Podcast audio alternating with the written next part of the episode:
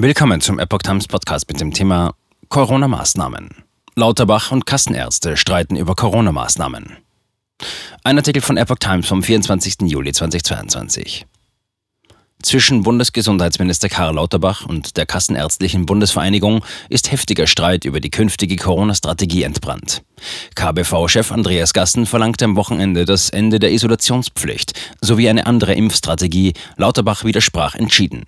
Gassen sagte der neuen Osnabrücker Zeitung vom Samstag, durch die Aufhebung aller Corona-Isolations- und Quarantänevorgaben würde die Personalnot vielerorts gelindert. Wer krank sei, solle zu Hause bleiben und wer sich gesund fühle, solle zur Arbeit gehen. So halten wir es mit anderen Infektionskrankheiten wie der Grippe auch, betonte Gassen. Trotz hoher Infektionszahlen seien die Corona-Verläufe fast immer milde.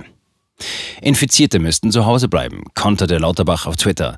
Sonst steigen nicht nur die Fallzahlen noch mehr, sondern der Arbeitsplatz selbst wird zum Sicherheitsrisiko. Menschen, die sich mit dem Coronavirus infizieren, müssen derzeit für fünf Tage in häuslicher Isolation. Beschäftigte in Einrichtungen des Gesundheitswesens müssen vor der Rückkehr zur Arbeit zudem per Schnell- oder PCR-Test nachweisen, dass sie negativ sind. Kassenärztechef kritisiert geplante Testpflicht als aberwitzig. Gassen wandte sich zudem gegen die von Bund und Ländern erwogene Testpflicht für die Besucher von Veranstaltungen. Es seien längst alle Impfwilligen geimpft oder genesen, beziehungsweise geimpft und genesen.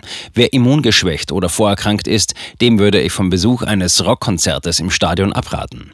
Aber eine Testpflicht für alle Veranstaltungen, die Rückkehr zu 1G, das wäre eine aberwitzige Rolle rückwärts, sagte der Vorstandsvorsitzende der Kassenärztlichen Bundesvereinigung der Neuen Osnabrücker Zeitung. Bund und Länder beraten derzeit über eine Wiedereinführung einer Testpflicht für Veranstaltungen. Gassen verwies auf das 17 Milliarden Euro Defizit der Krankenkassen. Um die gewaltigen Finanzlücken im Gesundheitssystem zu stopfen, sollen die Kassenbeiträge angehoben und Leistungen gekürzt werden. Und zugleich wollen Bund und Länder weiter Milliarden Euro für sinnfreie Tests von symptomfreien Menschen rausballern, sagte der KBV-Chef der NOZ. Da kann ich nur den Kopf schütteln. Lindner gegen weitergehende Corona-Maßnahmen. In der Diskussion über die Neufassung des Infektionsschutzgesetzes wandte sich Bundesfinanzminister Christian Lindner derweil gegen weitergehende Corona-Maßnahmen. Es darf in Zukunft nicht mehr flächendeckende, pauschale Freiheitseinschränkungen für alle geben, sagte er den Funke-Zeitungen. Über das künftige Gesetz verhandelt Lauterbach derzeit mit Justizminister Marco Buschmann.